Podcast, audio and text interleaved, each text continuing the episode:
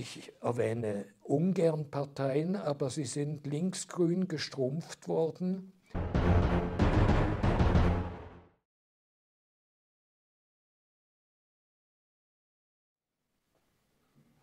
Liebe Zuschauerinnen und Zuschauer, es ist ein Thema, das langsam von manchen aufgegriffen wird. Was taugen noch die links geschrumpften europäischen Armeen ohne Dienstpflicht? Tauchen die überhaupt noch mal etwas? Während Jahrzehnten hat sich die Politik darauf beschränkt, auch in der Schweiz, die Armeen immer weiter zurechtzustutzen, Verteidigungsausgaben wegzubringen, Verteidigungsausgaben zu kürzen, bis fast zum geht nicht mehr. Die Dienstpflicht wurde in vielen Ländern abgeschafft, bei uns praktisch abgeschafft. Es muss nur jemand noch sagen, ich will lieber Zivildienst machen und damit ist die Gewissensprüfung erledigt. Auf jeden Fall, die Armeen sind gewaltig geschrumpft. Das Material der Armeen ist geschrumpft. Das Material der Armeen ist zum Teil veraltet. Gut, im Moment können europäische Staaten auch noch veraltetes Material an die Ukraine entsorgen. Das wird mit Wonne getan. Dann kann man nachher wieder Neues bestellen. Aber ein Grundproblem ist zunächst, eine Armee, die einen Staat schützen soll, die muss mit ausgebildeten Leuten in genügender Zahl versehen sein. Ausgebildete Leute in genügender Zahl kann man nicht einfach von heute auf morgen kaufen. Das ist ein Prozess.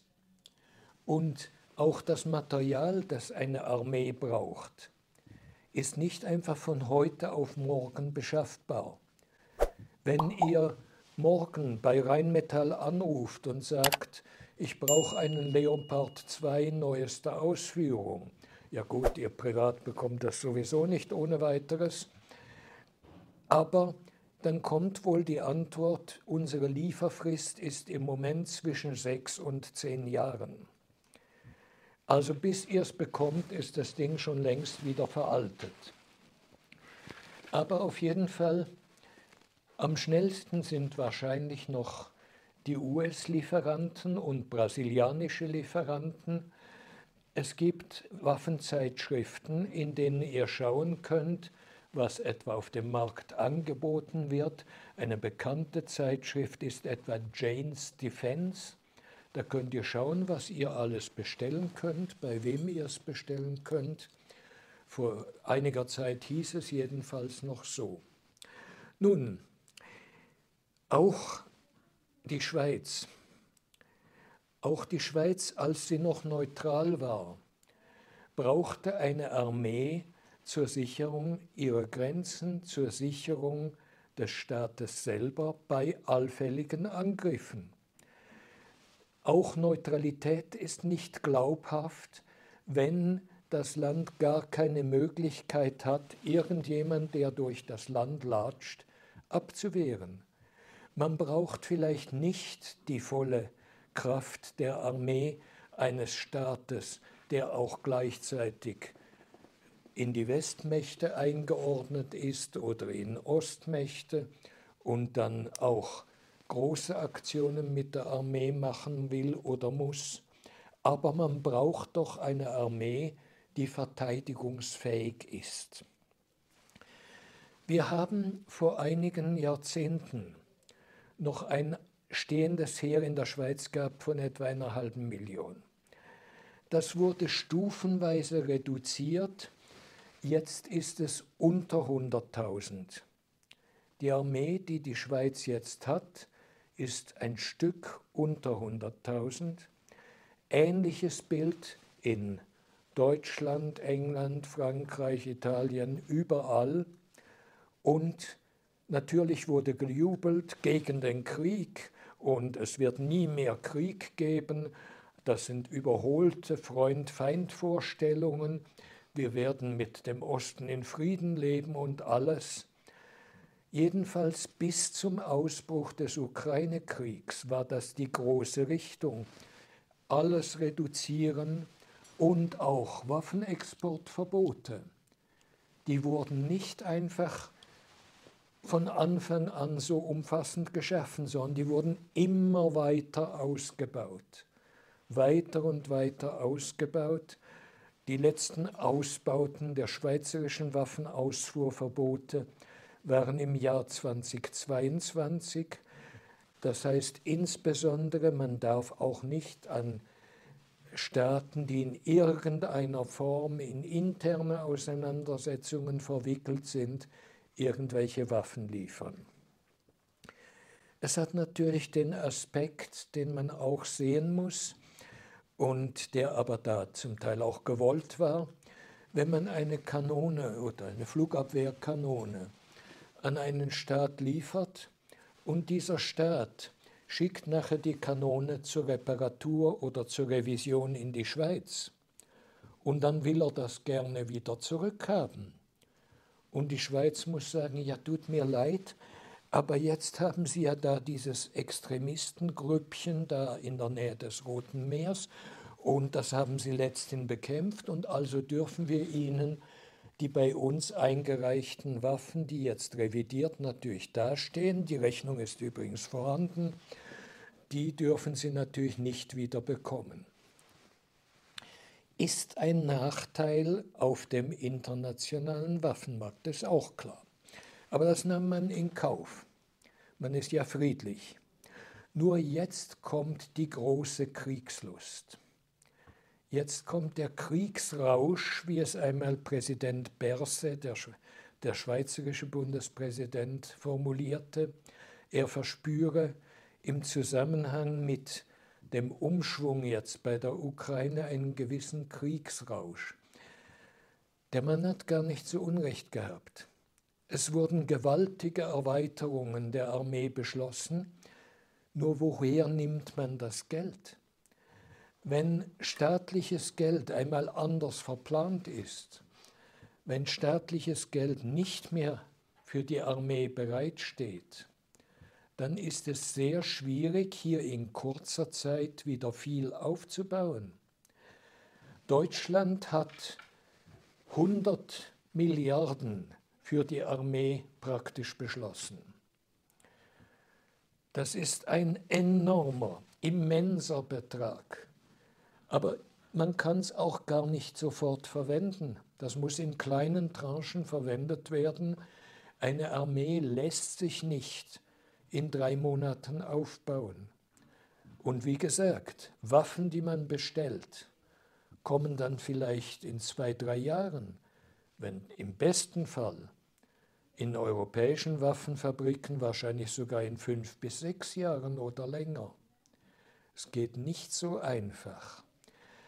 Also, da kam einmal ein Besuch des damaligen amerikanischen Präsidenten Trump der wusste ja, in der NATO ist vorgesehen, dass 2% des Bruttoinlandproduktes für die Armee aufgewendet werden sollen. Und er schaute sich einige solche Aufstellungen in Europa an und war entsetzt.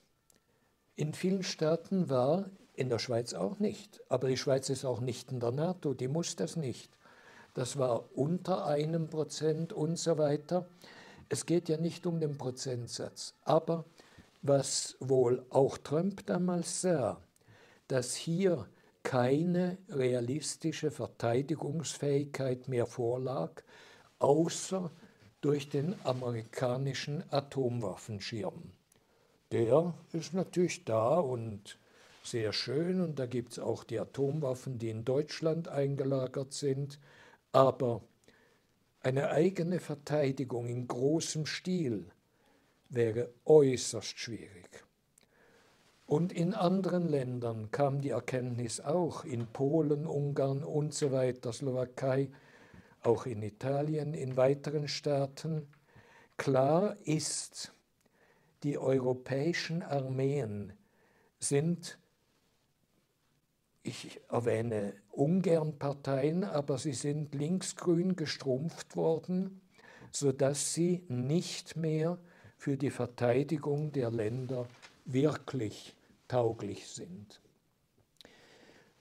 Egal wie der Ukraine-Konflikt ausgeht, man wird wohl wieder zu einer realistischen Betrachtung zurückfinden müssen, nämlich dass Armeen auch dafür da sind, im Bedarfsfall angewendet zu werden, also nicht nur zum Schutz des WEF, zum Schutz von Botschaften, sondern eine Armee muss auch in der Lage sein, Grenzen zu schützen und so weiter. Welches Flugzeug man dafür beschaffen muss, das ist eine andere Frage. Das kann ich nicht beurteilen. Ich bin kein Spezialist, aber auf jeden Fall Armeen wieder einigermaßen tauglich zu machen, ist etwas, was auf uns zukommt. Ausgaben des Staates sind etwas, was enorm wächst in letzter Zeit, immer. Vor allem wachsen Auslagen im Asylbereich, im Sozialbereich und so weiter, Entwicklungshilfe, wobei man sich da immer wieder die Frage stellen kann, wofür werden eigentlich die ganzen Milliarden gezahlt? Und viele Ökonomen aus Afrika sind der Meinung, dass man damit eigentlich nur Schäden angerichtet hat, muss man sich mal genauer überlegen. Aber für alles hat man Geld, Armee wurde zurückgestellt und auch Altersversorgung wurde lange etwas stiefmütterlich behandelt. Das heißt, man sieht das jetzt in der Schweiz speziell.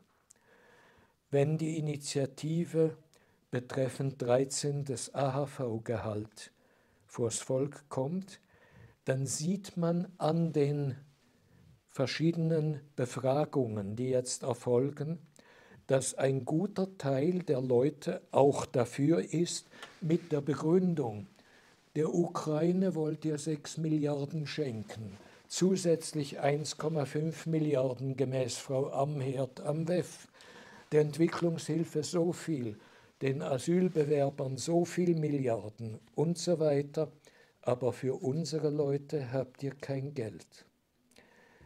Die Verteilung von Staatsaufgaben wird in nächster Zeit ein, auch die Finanzierung von Staatsaufgaben ein ganz großes politisches Thema sein, welcher Partei wir auch angehören. Wir sollten uns sinnvoll Gedanken darüber machen und nicht, wie es in Deutschland jetzt auch schon vorgekommen ist, den Leuten sagen, ihr müsst euch daran gewöhnen, auch die Armut wieder zu genießen. Ich glaube, damit holt man keine Stimmen. Ich wünsche euch viele Stimmen, von Leuten, die von euren Statements überzeugt sind. Ich danke euch.